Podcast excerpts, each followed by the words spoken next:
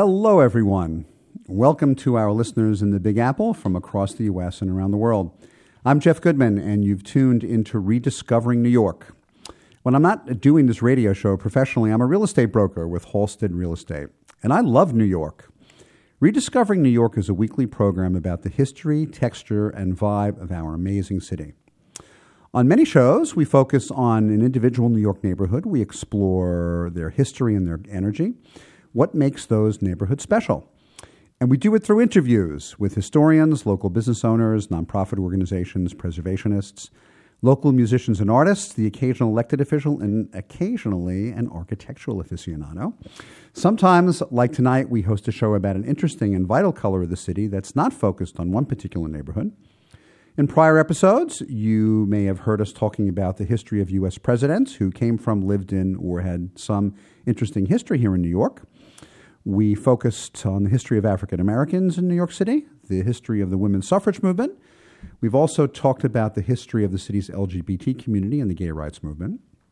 We've explored the history of bicycles and cycling. They've been here 201 years, everyone, believe it or not.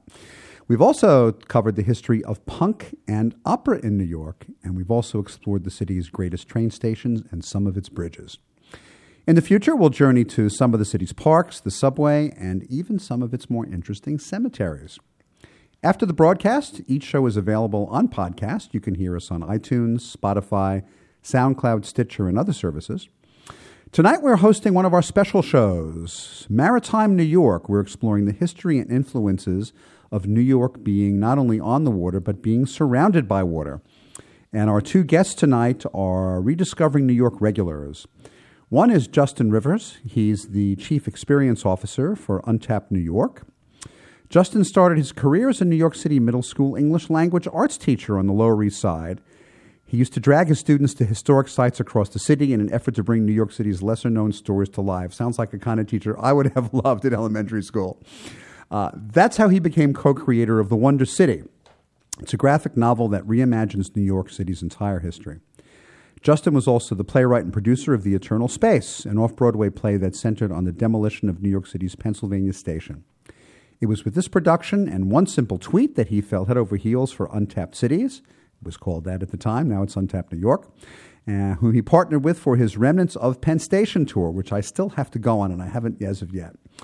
Along with his role as Chief Experience Officer, Justin is the founding director of the Character Connection Initiative it's a nonprofit that connects character education and mindfulness to middle school curricula. He is also creator and lead guide for some of Untapped New York's popular tours, including the Underground Tour of the Subway, the Tour of the Remnants of Dutch New Amsterdam, The Secrets of the Brooklyn Bridge, Tour of the Remnants of the World Fair's Flushing Meadow, the Tour of the Secrets of Coney Island, the Maritime History of New York, which we are talking about today, the Hidden Gems of Rafael Guastavino, and the Art in the New York City Subway Walking Tour. Justin, welcome. Thank you. Our second guest is also rediscovering New York regular and our special consultant, David Griffin. We have quite a lineup tonight, everybody. David is a lifelong architectural enthusiast, providing creative sales enhancing services for the national real estate community. He's the founder and CEO of Landmark Branding, and his clients include architects and design firms, in addition to developers, brokers, and marketing companies. His Room at the Top series, co hosted with Jennifer Wallace of Nascent New York, is the only ongoing networking series in real estate to feature tours of Manhattan's greatest buildings. And I can say I've been lucky enough to have been on David's invite list. His latest blog, and you got to read this, everybody, it's called Every Building on Fifth. Google that, Every Building on Fifth of Landmark Branding. It documents every single building on Fifth Avenue, from Washington Square Park up to where Fifth Avenue ends at the Harlem River. David's writing has appeared in Real Estate Weekly, Metropolis, Dwell, and the National Trust's Preservation Magazine. David, a hearty welcome always to returning to Rediscovering New York. Thanks, Jeff. Um, before we get to New York and the water, I just want to find out a little bit about your backgrounds. Uh, Justin, are you from New York originally? And if not, when did you move here? No, no, no. I I was born across the river in New Jersey. Well, that's Uh, New York. Yeah, kind of. Pretty. No, it was it was New York adjacent. You could see it from my hospital room when I was born. I was born in Hackensack. Uh, so uh, not Literally a room with a view. yeah, people would kill for it today. But yeah, of course. Um, and uh, was raised in a town, uh, the northern border of New York State and New Jersey, Ringwood, uh, and then came to Fordham University when I was 18 and never left. Been here ever since. David, you share a similar history in that you were not born in the city itself, but right outside. Yes, uh, in Long Island, uh, near Port Jefferson, actually, and then uh, lived in the city for a while and currently reside in the Hudson River Valley. How did you get into the New York centric business that you're in, David? Well, uh, my family has always lived in and around New York City, and I've always been interested in architecture from a very early age. My siblings and I were the first paid docents at a New York State museum, in this case, Old Bethpage Village Restoration. And we used to dress up in 1850s period wear and help interpret the children's games of that period for museum visitors. So, uh, you know, growing up, my grandmother had a historic house that was on the Hudson River. I sort of became interested in the atmosphere, kind of connected with that. And from there, just became more and more interested in how uh, buildings were created, communities generated, and architecture developed developed in this country. Mm. Justin, how did you get into the business of illuminating people about New York's great things, including some of its uh, remnants of train stations yeah, and subways and the water? How did you how did you get into it? Uh, so, as uh, you mentioned, teaching. I taught uh, sixth, seventh, and eighth grade social studies and language arts uh, to a bunch of very bored students on the Lower East Side, and uh, I said, you know, you guys live in the most history dense area of the country. We need to get you out into the street. Uh, and I always say it always started with the fence at Bowling Green. Um, I brought them there, told them this is living history, touch it. They loved it, and uh, that's how I got started. And then just started writing a series of uh, projects related around New York history, like Penn Station, the Eternal Space, and uh, the Wonder City. And then I was a big fan of Untapped uh, Cities when Michelle Young founded it, and that's how I got started. Mm. Well, uh, speaking of the founding of New York, it's a city that's very much founded on water and uh, was even discovered by Europeans as, as a result of being on the water. Um, you want to talk about the beginning of that, that Justin, when Henry Hudson uh, sure. plowed his well, yeah. plowed, but sailed his way up the Hudson River? Yeah. So uh, Henry Hudson was uh, he was an Englishman sailing on behalf of the Dutch, and he was actually looking for water. The reason how he got here was he was looking for the Northwest Passage, and in case people don't remember their uh, fourth grade history, Northwest Passage was a passage that would connect the Europeans to trade over in Asia. Uh, and he's sailing over the Atlantic, and he pulls over into a harbor that his first master said a thousand ships could sail in safety, which was New York Harbor. And immediately looked at the river north of the island of Manhattan and said, "That's it. That's the Northwest Passage." And then uh, got up to about Albany area and he goes, "Oh no, this is not it." he says it's way too shallow, way too narrow, and he turns around and he sails back on his way out. Imagine as you go upriver, it getting narrower. Yeah, narrower. more going, oh, this doesn't seem like it's getting as navigable as I thought it was going to be. We're certainly not getting to Asia this way.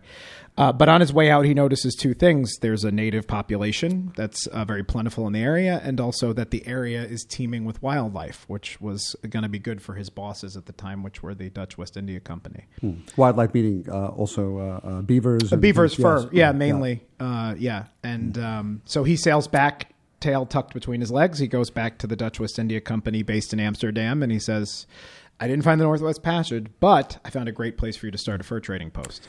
In fact, the Dutch did indeed um, settle here and establish uh, towns. But New Amsterdam, which uh, became New York, wasn't the first. David, was it? There was another uh, uh settlement that they established. Yeah, no. The uh, the first settlement was actually Albany. Uh, the Dutch decided to make their first permanent settlement quite a ways from the harbor, in part because they were nervous about being sort of potentially attacked by you know other mariners, other nations.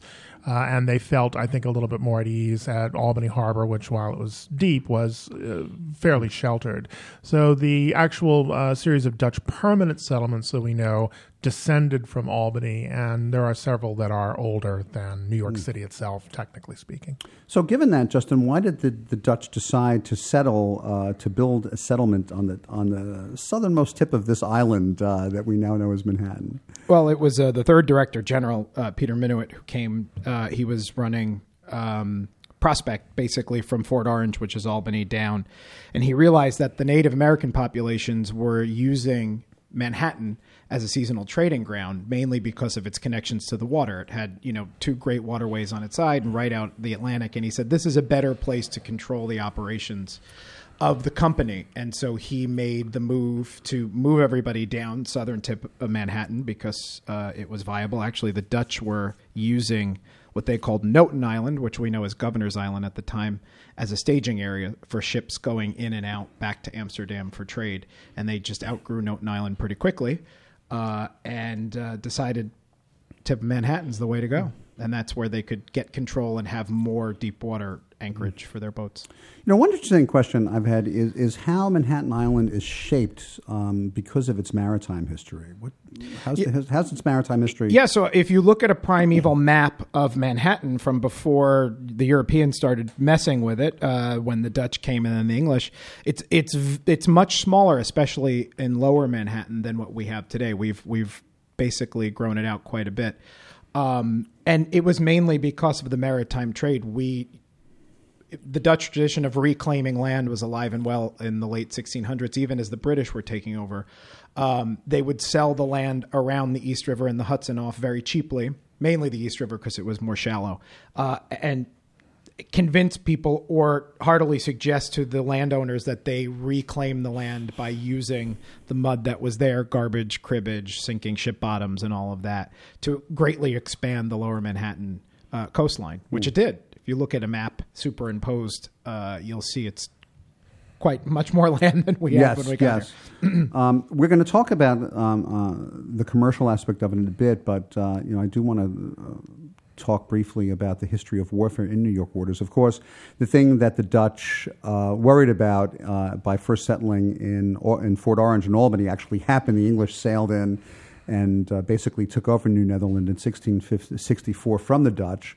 Uh, without even a fight, the Dutch didn't have enough uh, uh, armament here to, to, to put up any kind of a reasonable defense. Um, it's kind of ironic too, because then the um, uh, the English king actually was Dutch within a couple of decades after that. Uh, and of course, when the during the American Revolution and the invasion of Long Island, the British used the water first to invade Long Island and then to um, uh, invade Manhattan, uh, which they did uh, on, from the East River. Um, one thing, uh, a sad history of water in New York uh, with the prison ships in the East River and Wallabout Bay. There were more uh, soldiers who died on those prison ships than were killed in action during the whole Revolutionary War. I think it's 11 or 12,000 people, or something like wow. that. And that also included some women and children. It was a horrible thing that the, um, that the English did uh, when fighting, in fighting our revolt. Uh, by the way, there is a grand monument called the Martyrs Monument. It's at the top of Fort Greene Park. And at the foot of the monument are actually some cases uh, bearing uh, some of the bones. It's, uh, if you've not been there, it's certainly very, very moving to do that. Before we take a break, I want to briefly talk about um, uh, the defense. Uh, water all around us makes New York very vulnerable. Um, what's been the history of how the government sought to defend New- New York and its waters over the years since the Revolution? Uh, yeah, so we uh, we definitely learned from our mistake with the British sailing right in and bringing up in their fleet at, during the Revolution. So we had a series of fortification systems that the government enacted all over the country. So uh, we know Castle Clinton very well. That was part of the second system. Uh, you have Fort Jay on Governor's Island, which was actually a proto first system revolutionary early American fort, uh, one of the only first to defend the harbor. Uh, and then you have the third system, which was a priest to Civil War era system, Fort Schuyler, uh, Fort Totten up in Queens, and um, Fort Wadsworth. So Where is, where is Fort Schuyler? uh, Fort Schuyler's in the Bronx. So basically, you've got Totten and Schuyler looking right at each other over the Sound. Uh, and they were actually designed to defend the enemy coming in through the Long Island Sound from the north into the city. Kind of like Fort Wadsworth and uh, Fort Hamilton. Correct. were- yes, right, exactly. Where Staten Island and Brooklyn are. Right. Yeah. Ah. Okay, we're going to take a short break, and when we come back, we're going to continue our conversation about maritime New York. We're not not going to focus on war in the later program, but on uh, more peaceful uh, topics. We'll be back in a moment.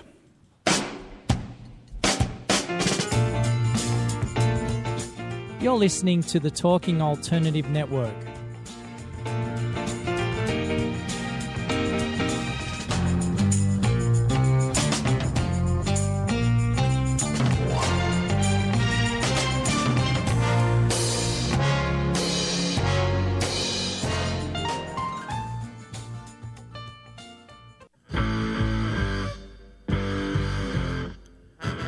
Do you run or are ready to open your own business? Hi, I'm Jeremiah Fox. I've been operating and opening small business for the last 25 years, and I'm the host of the new show, The Entrepreneurial Web.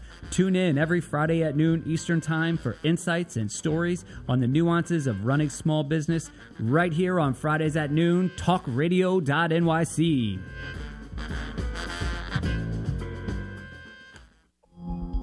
Are you a conscious co creator? Are you on a quest to raise your vibration and your consciousness? I'm Sam Leibowitz, your conscious consultant, and on my show, The Conscious Consultant Hour Awakening Humanity, we will touch upon all these topics and more. Listen live at our new time on Thursdays at 12 noon Eastern Time. That's The Conscious Consultant Hour Awakening Humanity, Thursdays 12 noon on talkradio.nyc.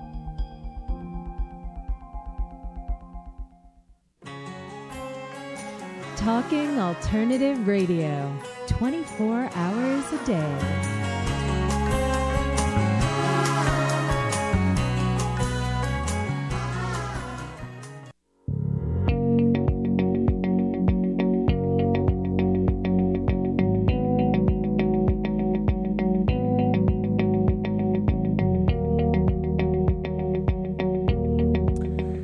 We're back to Rediscovering New York, and this episode, Maritime New York, New York and Our Waterways. My two guests, uh, Justin Rivers from Untapped New York and David Griffin from Landmark Branding. Justin, you want to tell us a little bit about some of the upcoming tours that our listeners can find out about and go on from Untapped New York? Sure. Uh, so we, uh, the staple that I always turn to is the uh, remnants of Penn Station. Very unique because everybody goes, really Penn Station, but uh, very popular, great tour. Um, our maritime tour will be launching again in May. We usually do that a uh, little bit uh, spring summer. Uh, we partner with the uh, South Street Seaport. We give access to the Wavertree. Um, the Hidden Gems of Rafael Guastavino uh, is launching next month, so that will be taking uh, people around Manhattan, from Lower Manhattan all the way up to the 59th Street Bridge in Roosevelt Island to uh, find some of the fun Guastavino hanging out. So And people can find out about those tours at? at uh, untappednewyork.com slash tours. Great. David, tell us a little bit about Landmark Branding and what you do specifically. Well, Jeff, I uh, assist brokers, developers, and the uh, owners and restorers of historic and architecturally distinguished buildings, as well as architects and design firms to help tell their stories uh, stories of individual addresses, stories of teams. Uh, I assist with every kind of aspect of marketing, including VIP tours for clients, uh, special events that are built around the architecture of specific sites, uh, neighborhood tours, um, you name it, I assist with it. I've been writing for Brownstoner. I do listings, and uh, I have an uh, article out recently on 10 Montague Terrace, which is one of the largest and grandest brownstone houses in Brooklyn. So that just came out recently, the last couple of weeks in Brownstone. Are very happy about it. Working on a follow up on a major Greek revival house also in Brooklyn Heights. So Well, great. And there's also Every Building on Fifth, which, by the way, Yes. is part of landmarkbranding.com. It's not its own web. It's, it's Yes. a webpage on, yes. Um, I have to confess, I haven't gone through every single building, but I've gone through Right, huh. probably about a quarter of them. Oh, okay. Um, I'll get to the rest. It's, it's, a, it's a fascinating piece of architectural history. Um, moving back to the water in New York, um, we being we being around water to the extent that we are, it was right for shipping.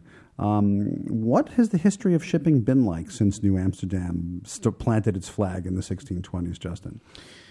Well, uh, shipping has always been a lifeblood of New York, probably up until the 1940s or 50s. It's still to a degree we've got it, but it was really the reason why we were here. The Dutch came here to settle fur trade, and then we moved on from there. Wheat was a big export for us for a long time as well. By the way, I don't care what anyone says about the world's oldest profession in New York. The oldest profession, the oldest business probably was shipping. It was shipping. it definitely was. As a matter of fact, the oldest bars were in the back of the uh, Dutch uh, seamen's boats before they even had taverns in 1641. They would bring Interesting. the beer over, and then they would they would sell it out of the back of the boat. Oh. Um, so that's the, that was those were the first taverns. So I kind of I kind of love that little tidbit of history. But then it evolved. So um, the Dutch used these things called vlieboots, which were uh, flyboats, basically these uh, three-masted, very fast ships to go uh, over the ocean with their wares. Um, and the, the Dutch, uh, the English definitely followed suit with that as well. The carracks Uh, they were bringing all the goods from the colonies back and forth, and New York was obviously the natural choice as America's port city, even before the Erie Canal, because it was located closely to the Atlantic and easily accessible from Europe. So. Well, the program's not really a program about shipping and the history of ships, but but I'm curious how ships changed in the 18th century when the English were here, and how would they, how different would they have looked in the harbor to um, the kind of ships that the Dutch had? So the 19th century uh, really saw a lot of interesting technological changes to ships. The 18th century, from the 17th to the 18th, it was sort of the ships got bigger. They got they were able to hold more uh, more mass to try to move faster, but they had more cargo in them. So then you know Fulton comes around with steam in the early 19th century, and it starts to freak everybody out uh, because they think steam is actually going to get rid of all the old sail-driven ships. But of course, steamboats, when they're first invented, are super sluggish. Uh, so what happens is they invent something called the Extreme Clipper, which is a really fascinating New York uh, maritime history story. They it's all driven on capitalism, uh, and the Clipper is basically invented streamlined hull, smaller hull, but to get to China. I mean, when we become a nation in the 1790s, New York's goal was to establish lucrative trade with China, like Britain had. So uh, the original carracks and the packets were basically getting into China in 250 to 300 days. They invent the Extreme Clipper and they're getting there in 70. Wow. Uh, and it just it changed the game. You're no canal yet, so they're going you know down around South America, going back up and over. So 70 days. Uh, there was an Extreme Clipper again built in New York in New York's waters on the East River. Uh, it's called the Sea Witch. The Sea Witch made the trip in 77 days. That record wasn't broken until 2003. Wow. Yeah, wow. incredible. That is so. Uh, the By technology any ship or by a sailing ship? uh, by a sailing ship. Wow. Yeah, by a sailing ship. And actually, the captain of that ship had turned around and said, "The Sea Witch still wins because I didn't have any cargo." Um, so the Sea Witch actually won with the cargo. It's a- absolutely amazing stories, but uh, yeah, they were afraid that steam was going to run them out of business, and eventually it catches up with them. Did any of those ships survive in whole or in part in terms of museum vessels? As far as I, the Sea Witch or the Rainbow, which are the two famous extreme clippers, no, no, they didn't. Um, they were wrecked, both of them, not soon Oh. after they were built. Uh, Oh, okay. They were. Uh, there was a captain called Captain Robert Waterman, also a New Yorker, who was you know sailing these guys to the to the brink, and the the Rainbow, I believe, wrecked about 15 years after. I see. Yeah. Okay. But there had to have been clipper service also to Europe, just because it would have Oh, taken definitely. us. Yes. Yeah, definitely, In fact, I don't remember the exact date, but uh, the inauguration of regular scheduled sea service, including the mail, was out of New York between New York and, and, and, and Liverpool, I think, if Yes. I'm not mistaken. And Cunard came in with uh, that regular mail service as well. Which brings us to the history of ocean liners and um, more uh, hefty passage transportation. Um, when did Cunard and the White and the White Star Line begin plying the the seas? Yeah, so And using Cunard New York as a major base. Cunard is 1830s. He's got you know his side wheel steam paddle, and he's bringing mail back and forth to Liverpool on a regular basis, and then realizes that immigrants from Ireland mainly want to replace the mail. so basically, he starts bringing dropping off mail, bringing people over, uh, and he realizes humans are great cargo. They actually pay really well. Um, so he's bringing uh, immigrants back and forth, and then after that dies out in the early 20th century, he well, not he, but the Cunard Company converts their ships over to luxury liners because at that point that was the way to get to Europe. If you were anybody, you wanted to get on one of these luxury Cunards, Queen Mary too. Um, And the White Star Line and also. the White Star, yeah. right? And so obviously one of our famous uh, maritime stories in New York was that we were waiting for the Titanic in 1912. Uh, the White Star office was. Uh, you could still see the remnants of it today at 911 Broadway, uh, right across from Bowling Green. It's now a Subway sandwich shop. Um, and the old White Star Line outlines are still there, and there's a great picture of everybody lining up uh, in April that day to figure out what went on with their uh, family members, if they had perished or not. And the Titanic was due to come in at Pier 59, um, which people may notice when they're driving up the uh, the West Side Highway. It's the one with that steel skeletal remnant hanging out as the gate. Uh, but the survivors came in on the Carpathia, which was a Cunard boat, uh, at Pier 54 that day. I want to talk for briefly about the, the infrastructure of how these ships actually dock, because that's very much a part of New York and, and, and the texture of the, of the physical place by, by the water. Um, there were differences over the year, weren't there, in terms of slips on one side of the island, docks on another, and, and also how they were built? Yeah, so fascinating. And I never knew this until I started getting really into maritime history a couple years ago. I always, working on the Lower East Side, I always knew that there were slips because some of the street names like Catherine and Peck still exist in, in the street names. But I didn't realize that there were piers on the west side and slips on the east side, and that's because of the you know, geological qualities of the rivers. So you had deep water anchorage on the Hudson side. So the Hudson, the sort of island, sort of stiffly or steeply just drops off, and you've got deep water there. So you could bring larger ships right up. You could build traditional pier-like docks that anchor themselves into bedrock and, and pull the ship up right to the side. You couldn't do that on the East River because it was too shallow. So you they had- actually anchored some of the, uh, the piers into the bedrock? yeah, so Oh, they'd wow. actually dredge and anchor like Pier A. So Pier A uh, on the west side is was dredged and anchored to bedrock, which took a while because it was deep. Um, but on the west, uh, on the east side, I apologize, you could not do that. So you had to create your docks. You basically created these little inlets. Uh, so what you did is you dredged as far down as you could go, dig it out, and then created. They created something called cob docks. So they built these wooden pier structures, filled them with rock, and that's how you get the uh, first slips. And you know, South Street Seaport, all of those guys were the uh, precursor of those were these cob dock slips. Well, I have heard that when you're out of slips, you're out of pier. And that also led to the expanded, uh, uh, the physical shoreline of Lower Manhattan. and the physical shoreline. Our shoreline started at, for those of you who know, and it's always fun to trace it, Pearl Street. Uh, and that's where original Dutch, and then it goes out from front to water to south. That, that was all created. So during the days of the Erie Canal, when the Erie Canal was finished, um, uh, I think 1820 is when it opened up. Um, that really facilitated a tremendous increase in, in trade in New York. How did how did the waterfront develop after the after the Erie Canal? Well, I mean, it was the destination because now we were tied inland, and everybody who was going from the Midwest out to Europe had to stop at New York. I mean, it, it was it was boomtown time, even more so. Um, so then the piers just stretch their way up on the west side all the way to the 50s and 60s, and you look at old maps of Manhattan from that time period, and it's literally like a, a comb uh, all the way up the island.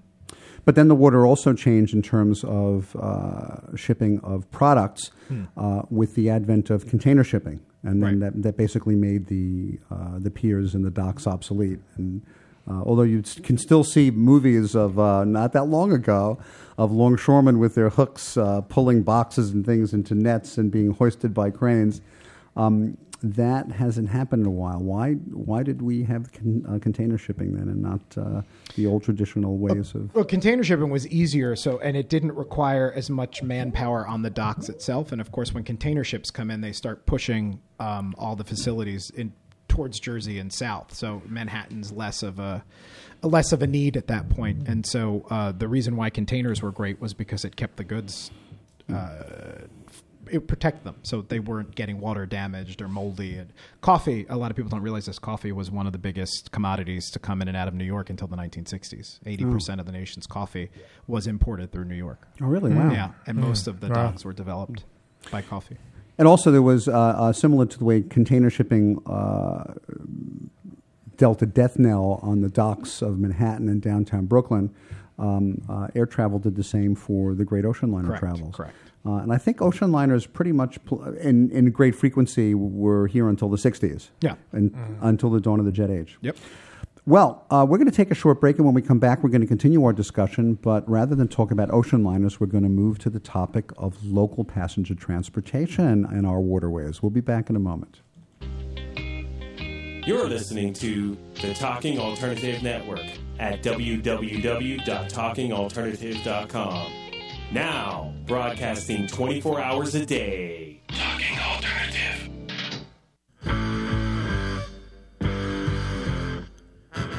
Do you run or are ready to open your own business? Hi, I'm Jeremiah Fox. I've been operating and opening small business for the last 25 years, and I'm the host of the new show, The Entrepreneurial Web. Tune in every Friday at noon Eastern Time for insights and stories on the nuances of running small business right here on Fridays at noon, talkradio.nyc.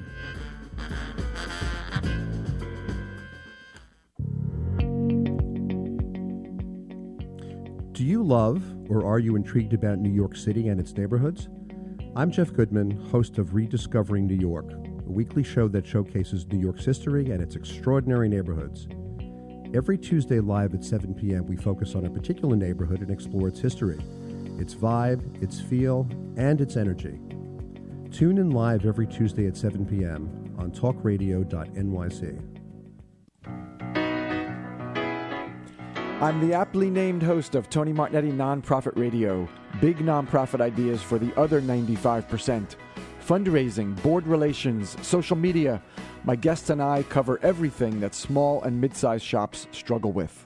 If you have big dreams and a small budget, you have a home at Tony Martignetti Nonprofit Radio. Fridays, 1 to 2 Eastern at talkingalternative.com.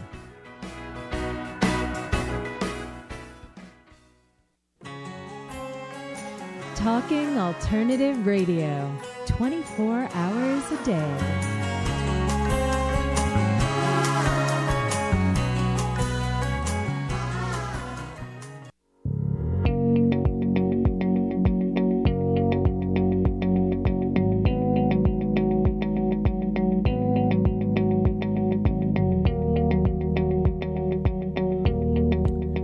We're back to Rediscovering New York and our special episode on maritime New York, New York and our water, our waterways, not the water that we drink.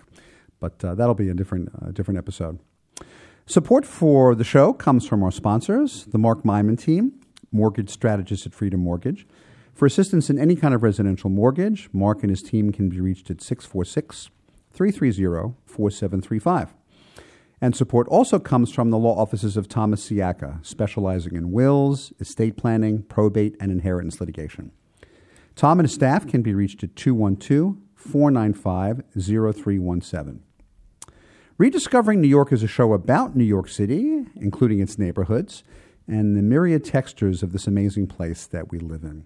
There's another great show on the air about New York and specifically about the business of real estate. Good Morning New York Real Estate with Vince Rocco, my friend and colleague at Halstead. Vince's show airs live on Tuesday mornings at 9 a.m. You can hear him on voiceamerica.com and also on podcast. You can like this show on Facebook. Rediscovering New York with Jeff Goodman is the name of the page. I know it sounds original, but that's what it is. And you can also follow me on Instagram and Twitter. My handles on both those places are Jeff Goodman NYC. If you have comments or questions about the show, or if you'd like to get on the mailing list, please email me, jeff at rediscoveringnewyork.nyc. One other note before we get to our second guest. Uh, actually, we have our second guest here already before we get to the second half of the show. Even though Rediscovering New York is not a show about the real estate business in New York, when I'm not on the air, I am indeed a real estate agent in our amazing city. I help my clients buy, sell, lease, and rent property. If you or someone you care about is considering a move into, out of, or within New York, I would love to help you with all those real estate needs. You can reach me and my team at 646 306 4761.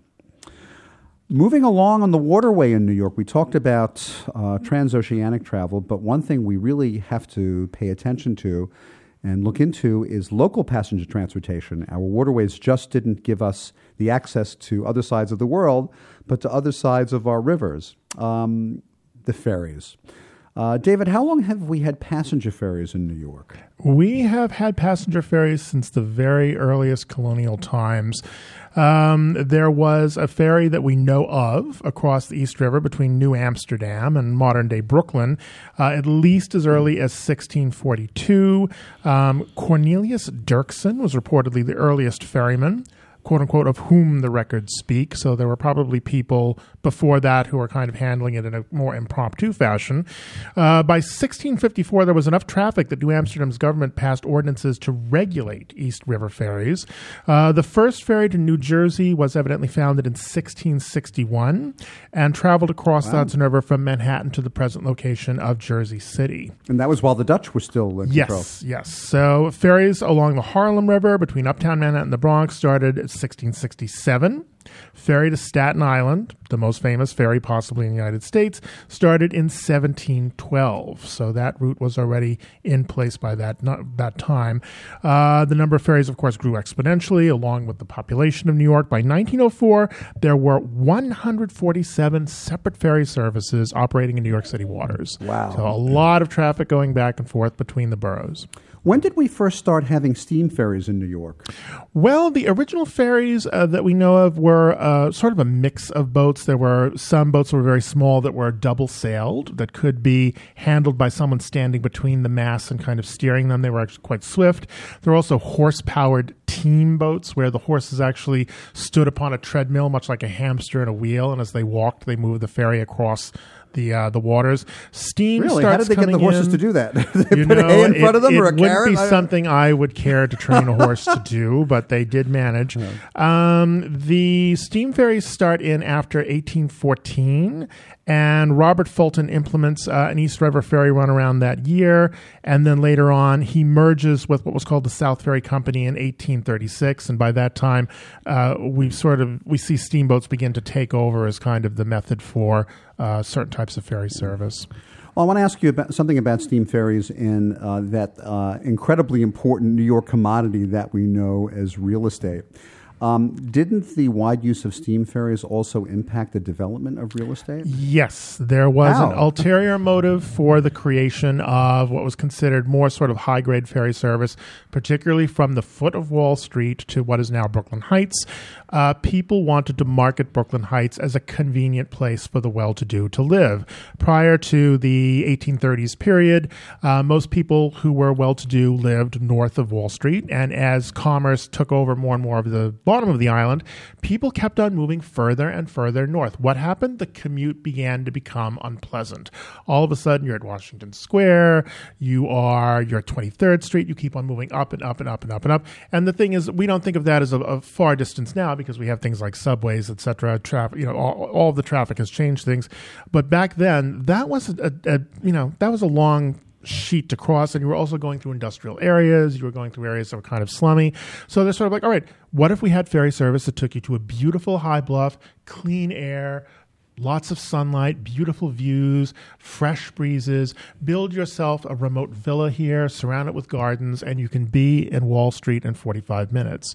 So that became a huge selling point for brooklyn heights. They began dividing up the plots in 1811 just as the ferry service starts. By the 1830s 1840s period brooklyn heights had become one of the preeminent uh, neighborhoods for the well-to-do, particularly in the financial sector uh, in New York City. It's how Williamsburg started too. Yes. Yep, by ferry service. When was Williamsburg? Uh, So uh, it was Richard Woodhull who had a two horse ferry Mm-hmm. going from uh, Corlear's Hook to Grand Street at the time. Uh, 18, I think it was like 12, 13, because he named it Williamsburg because uh, Williams himself actually came to Mm-hmm. Right. prospect it. Yeah. Oh, so it wasn't after William as in William and Mary, like it William was Street. not. Ah, no, it was after. different. You know, we Ah. have Castle William. We have uh, in on Governor's Island, uh, named after Jonathan Williams, and that too Richard Woodhull brought in to do the prospecting for his 13 acre real estate development. Yeah, the Williamsburg. the Williamsburg Savings Bank, which most people know because of its an extraordinary dome, was finished in the early 1860s and was considered a real quote unquote advertisement, if you will, for Williamsburg as a center of its own kind of commerce and kind of it was like, oh, there's going to be grand architecture here. People are actually banking their money in Williamsburg, not just down on Wall Street. So it was seen as kind of a potential financial rival, I think, in terms of a center for Brooklyn. Oh wow! And and Brooklyn was its own city, of course, until Yes. the consolidation in 1898. Well, speaking of steam and ferries, um, perhaps the trip to nowhere, the boat to nowhere, got invented in New York uh, also with steam. We had we used to have something called day steamers. Yeah, so day steamers are fascinating because I don't think they get a lot of play in New York maritime history. But uh, these day steamers were basically like floating parks. So uh, Frank Kirby was an architect, a steamer engineer who designed these really uh, gorgeous. High capacity boats, they could hold a couple thousand people. And what they would do is they would pick up a lot of the immigrants who were living in high urban density like Kleine Deutschland, and they would get on these boats. They'd bring them up the Hudson to places up further up the Hudson Valley to get them out for the day. Like That's Bear why they called Mountain. them day steamer. Yeah, Bear Mountain, right, correct. And uh, basically, the minute they got on the boat, it was considered part of like the jaunt, and they'd use them as almost these floating parks, which is uh, a really fascinating history. So we had the Washington Irving. Um, uh, we had a boat called the Hamilton for a while, which was a, also a Kirby boat, and then of course we had the the General Slocum. I remember we'll talk about the Slocum in a second. I, I remember one of my uh, uh, grandmothers telling me that this is the term she used when she was quote keeping company with my grandfather before they married. That uh, a couple of times I actually saw pictures of this from the late twenties when they were taking day steamers up up the Hudson Yeah. to, to, to, to Bear Mountain, and that brings us uh, to a sad uh, maritime incident. Um, it was arguably the first or the second uh, worst maritime disaster in the United States when that happened, and that was uh, the ferry, the General Slocum. Um, the Slocum was picked up uh, mostly women and children from the East Lower East Side East Village, in a place that was called also known as Kleine Deutschland, at the third most uh, uh, number of German-speaking people in the world after Vienna and Berlin at that point. And uh, there was a fire on the boat, and uh, the captain didn't believe that uh, there was a fire. At first, he thought the kid was joking. The life, some of the lifeboats were nailed to the, the ship. The um, life jackets broke apart, and somewhere between 11 and 1,200 people, I think, Justin, were Yeah. killed. Many of them drowned in relatively shallow water. They think more now. Later, they've said almost thirteen hundred might have been. Yeah. Um, and that happened in 1904. Uh, and that, by the way, led to the uh, uh, exodus of a lot of German speaking people from the Lower East Side and the what we now know as the East Village to further uptown to Yorkville and also to Williamsburg, where there were already some uh, German speaking people living. Uh, and that brings us to you, men- you mentioned it briefly, David, the most famous ferry in all of New York, the Staten Island Ferry. Yes. It started in, this, in the 1700s. I thought it was more recent than that. 1712 is when the first course was set for what was known as the Staten Island Ferry. Uh, it is the sole remaining continuously operated passenger ferry route in New York and potentially, I think, the United States. Uh, it is now operated, of course, by the New York City Department of Transportation. The route is 5.2 miles through New York Harbor between Manhattan and Staten Island, um, docking between um, Battery Park and St. George and Staten Island. And it gives you these amazing views of Ellis Island, Governor's Island, Statue of Liberty. Uh, the ferry makes the trip at approximately 25 minutes, 24 hours a day, seven days a week. Boats leaving every 15 to 20 minutes during peak hours. Get your tickets now, folks. And how much does it cost? It is free. Free. It Free. Free since 1997. It has been free. So it has to be the best deal in New York. And I have to, you know, I'm a native New Yorker. I've been on that ferry at least a hundred times, and I'm still amazed by Yeah. by that ferry. it is extraordinary. Now, one of the little secrets I have to share, although people may uh, uh, do this uh, in great numbers now and, and, and destroy a little bit of the view, my favorite place on that ferry is down at the bottom level, at the water level when it's pulling out of the city, because they're uh, pulling out of Lower Manhattan. There are there's hardly anyone who does it. You're just sort of there with the water rushing in the propellers, and as the lower part of the of, of the city just gets further and further distance, it truly is one of my favorite things to see in New York. Well, there was a, um, a written account, I believe, associated with uh, the Staten Island ferry where someone says, Well, we admired particularly the view of the skyscrapers. And this was written back in the 1850s. So you might be thinking, what skyscrapers? Well, the thing that we've forgotten, of course, is that skyscraper uh, is a term for a very tall building, but it's derived from a much older term for the mast of a sailing vessel, particularly an ocean going one. So the cluster of skyscrapers at the tip of Manhattan has been there as a navigable kind of landmark or a feature of the landscape for many hundreds of years. People would say the forest of skyscrapers uh, at the at the foot of New York, and the buildings took their name from that and kind of developed it as a kind of a, a nautical illusion, if you will. Particularly since Manhattan is so pointy at that end, the island itself suggested to people of that time a vast ship kind of emerging from the harbor. Well, that would make for an interesting beginning of a movie. Someone in the 1850s being on the uh, uh, ferry to Staten Island and seeing the skyscrapers of the Right. of the ships, and then uh, fast forward to uh, uh, right now. Um, we're going to take a break in a second, but before we do, uh, I want to just mention. Speaking of ferries, uh, they have made, although the Staten Island Ferry has some notable records for ferry use, even national ones. That, that I think more people take the ferry than any other. Uh, It is two, 23.9 million riders were recorded in the fiscal year of 2016. Wow. And it is the single busiest ferry route in the United States, uh, as well as the world's busiest passenger only ferry system. In other words, there's no freight, there's no mail, there's no cars, there's no cargo. Um, the ferry is equally popular among tourists and visitors. It, it is probably the most single most famous ferry ride in the world. Of course, you could take cars on it until September 11th, but they stopped that. I remember it was gro- growing up, Mom, we Yes. used to always get on the ferry. It was quite a, a fun thing to drive onto the ferry with the car and get out and Right. take a look at the harbor. Um, speaking of ferries, they have made quite a resurgence uh, with uh, New York Ferry and New York Waterway.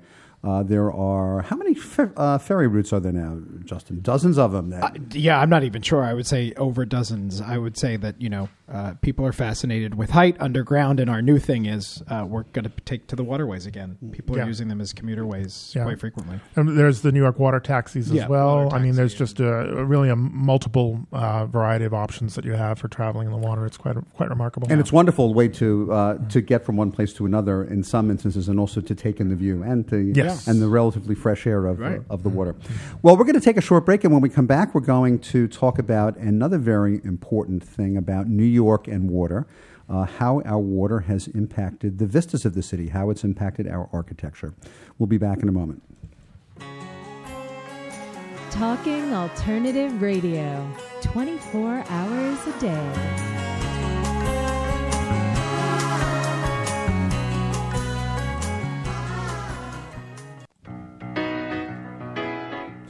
I'm the aptly named host of Tony Martignetti Nonprofit Radio. Big nonprofit ideas for the other 95%. Fundraising, board relations, social media. My guests and I cover everything that small and mid sized shops struggle with. If you have big dreams and a small budget, you have a home at Tony Martignetti Nonprofit Radio. Fridays, 1 to 2 Eastern at talkingalternative.com.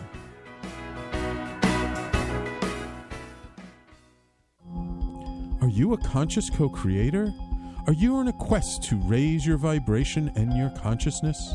I'm Sam Leibowitz, your conscious consultant, and on my show, The Conscious Consultant Hour Awakening Humanity, we will touch upon all these topics and more. Listen live at our new time on Thursdays at 12 noon Eastern Time. That's The Conscious Consultant Hour Awakening Humanity, Thursdays 12 noon on talkradio.nyc.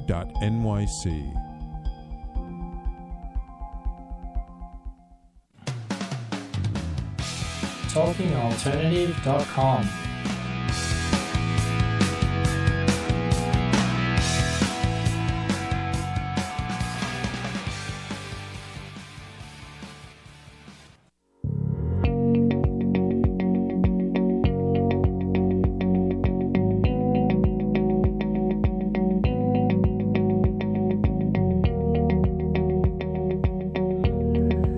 We're back to rediscovering New York and our special episode of Maritime New York, New York and our waterways. Well, we've been speaking about the founding of New York, of New Amsterdam on the water, about commerce, transportation, ocean liners, ferries, defense, and war. And one of the things that New York is amazingly famous for is our incredible architecture. And that takes us to the next segment of the show. Nautical themes are common in architecture. Uh, one of the greatest things about New York. Uh, David, what are some of the most incredible things that architects have designed that have been somehow impacted and influenced by the water or the trade around the water? Well, you know, it's very interesting to just walk around the city almost in any neighborhood and gaze up at some of the details on the older buildings and realize that you're actually never that far away from a depiction of a ship or a fish or some form of nautical symbolism. Um, there are numerous buildings throughout the entire city that incorporate these symbols, um, everything from anchors to sails to dolphins to serpents. Uh, and I think that the city has never really lost track of the fact that this was a maritime city, that it was a port city, that the reason the harbor was here is the reason the city itself is here.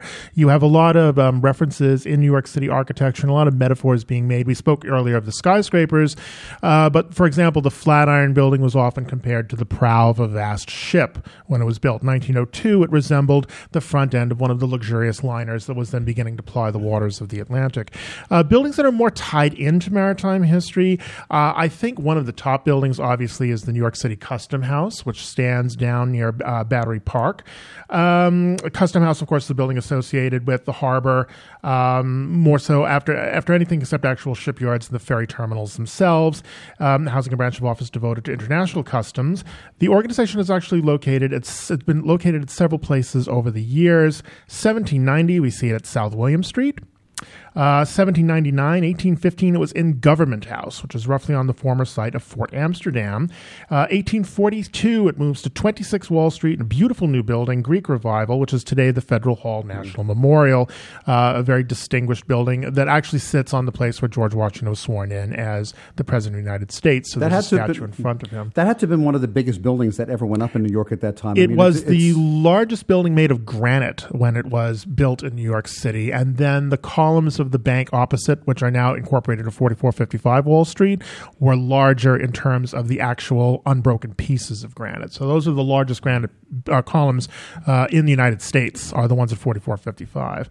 Um, but in 1907, it moves into a new building, which is now called the Alexander Hamilton U.S. Custom House, uh, built on the site where Old Government House sat earlier on the south side of Bowling Green. Um, in 1973, the offices themselves moved to Six World Trade Center, which was one of the buildings destroyed in the September 11th attacks in 2001. Customs is now handled by the Port Authority, and there isn't really a central location anymore the way that there used to be. A lot of this stuff is kind of it's it's much more handled kind of case by case basis, port by port. Um, the Alexander Hamilton Custom House is perhaps the most impressive structure ever associated with the Office of Customs in the United States. There's a lot of great custom houses in the cities up and down the eastern seaboard and on the west coast, but this is really the grandest one. Uh, built 1902 1907 by the federal government, uh, southern tip of Manhattan, of course. Uh, the Custom House was named to commemorate Alexander Hamilton, who we all know through the well known Broadway musical now. Um, the building is now the home of the George Gustav Heye Center of the National Museum of the American Indian and holds the largest collection of Native American art and artifacts outside of the United States Capitol uh, collections in Washington, D.C., and outside of certain collections on reservations throughout the country. It really is an extraordinary uh, sort of collection to visit, and it's in an extraordinary building. It was designed by Cass Gilbert, who later designed the Woolworth Building. In some ways, he was chosen uh, for that commission based on his work with the Custom House. And it is a, an example of what is called the Beaux Arts style, which is sort of a distillation of French and Italian Renaissance motifs uh, based on a new interest in Paris during the same period in uh, the precepts of neoclassicism. We also have the Cunard building, which is low, uh, very much influenced by by sea. Yes. Uh, Justin uh, talked about and, and mentioned that. What is special about the Cunard building? Well, the Cunard building is a, a skyscraper. It's this one of the skyscrapers that replaced the skyscraping masts of the older ships, and it is designed very much to kind of capture, uh, I think, the kind of nautical symbolism. Uh, it's a remarkable skyscraper uh, designed by Benjamin Wistar Morris in conjunction with Carrère and Hastings, who did the New York Public Library. Uh, that is the location of one of the largest uh, great halls in any building in New York City, or actually in the country.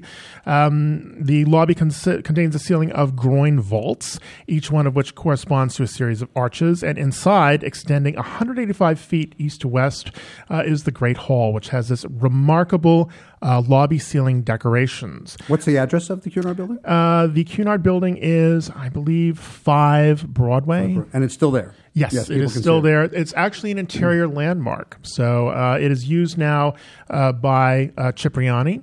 Uh, it was the post office for a while after Cunard vacated it. And it has incredible frescoes inside. If you have any chance at all to go in and take a look at them, they show the sort of oceanic explorers, the ships of Leif Erikson, of Christopher Columbus, Sebastian Cabot, Francis Drake, uh, enormous portraits of the ships themselves. They almost seem to be life size, and given the small size of ships back then, they might be. Uh, and it really is kind of one of the, the great celebrations of ocean travel uh, captured in an interior in New York City. Justin, what is the International Mercantile Marine Building? Well, I, I think it's the little building that could down there because it's sandwiched between the Customs House and Cunard, and it's it's one Broadway. It's on the site of where uh, George Washington's headquarters was during the Revolution. Uh, as a matter of fact, the International Mercantile Marine Building, J.P. Morgan came and consolidated a bunch of English and American lines that were in competition with Cunard, like Red Star, White Star, Dominion, American, puts them all under one house and takes what was called the Washington Building uh, basically strips it down, Beaux Arts it up in a different way, uh, and uh, uses it as the home for uh, ticketing and operations for the International Mercantile Marine, which becomes this conglomeration. And uh, what's so cool about it is, much like Cunard, but on a smaller scale, it's a living remnant of New York's maritime history. It's a Citibank. And if you enter, depending on what side of Broadway or Whitehall you enter on, it'll say cabin class or first class above the door. Uh, and then the bank itself, it's an interior landmark, so they preserved the ticketing area.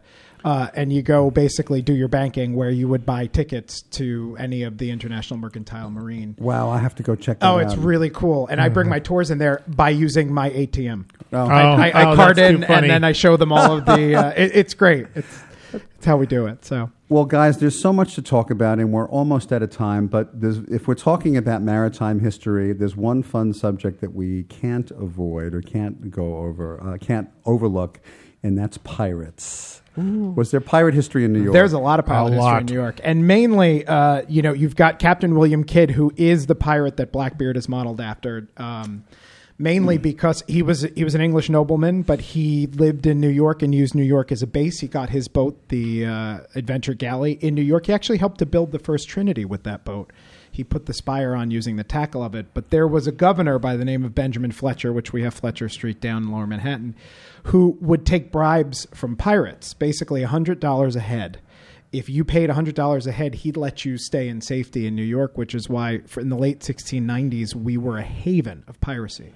Uh, and William Kidd actually is hired by the British to fight against piracy, but he wasn't getting anywhere. Uh, the, the deal was they would get a you know a booty basically from whoever they captured as pirates, and then they became pirates to make money. Wow. Uh, and he gets captured, and of course his ending is quite tragic. He English lob his head or hang him actually. It sounds like a classic New York story Yeah. of, uh, of capitalism. You can't beat them, join them. exactly. That's exactly it.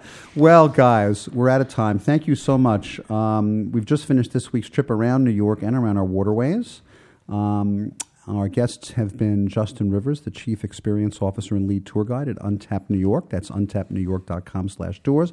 And David Griffin, the founder and CEO of Landmark Branding. And you can reach David and see his work at landmarkbranding.com. If you have comments or questions about the show, or if you'd like to get on our mailing list, please email me, jeff at rediscoveringnewyork.nyc. You can like us on Facebook and follow me on Instagram and Twitter. My handles there are Jeff Goodman NYC.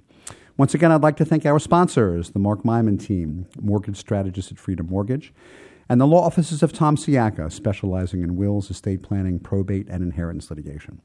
One more thing before we sign off. I am Jeff Goodman, a real estate agent at Halstead in New York. And whether you're selling, buying, leasing, or renting, my team and I provide the best service and expertise in New York City real estate. To help you with your real estate needs, you can reach me at 646 306 4761. Our producer is Ralph Storier. Our engineer is the amazing Sam Leibowitz. He gave us a little extra time this evening. Our special consultant is David Griffin, sitting right here of Landmark Branding. Thanks for listening. We'll see you next time.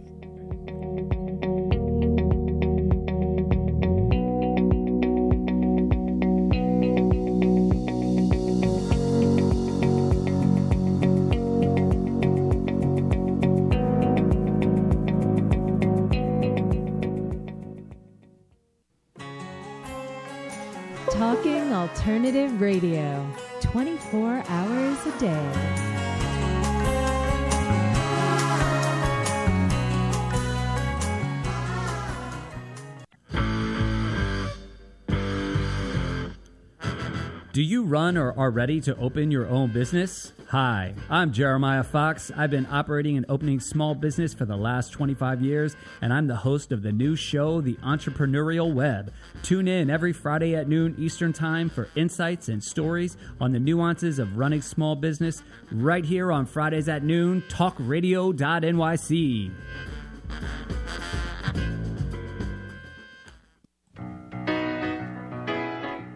I'm the aptly named host of Tony Martignetti Nonprofit Radio. Big nonprofit ideas for the other 95%. Fundraising, board relations, social media.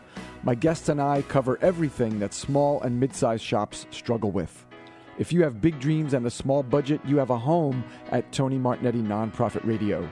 Fridays, 1 to 2 Eastern at talkingalternative.com.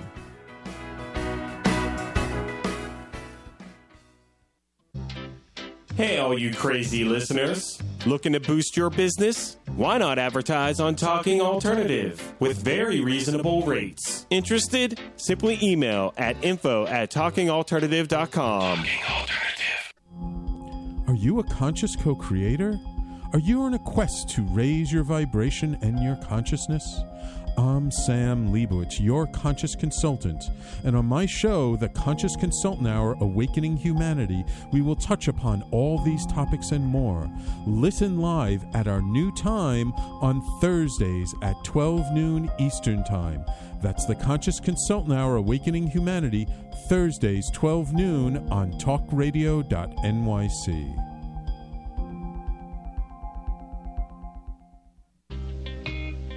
You're listening to the Talking Alternative Network at www.talkingalternative.com. Now, broadcasting 24 hours a day. Talking Alternative. Do you love or are you intrigued about New York City and its neighborhoods? I'm Jeff Goodman, host of Rediscovering New York, a weekly show that showcases New York's history and its extraordinary neighborhoods. Every Tuesday live at 7 p.m., we focus on a particular neighborhood and explore its history, its vibe, its feel, and its energy.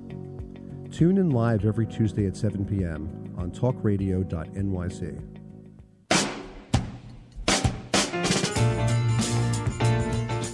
You're listening to the Talking Alternative Network.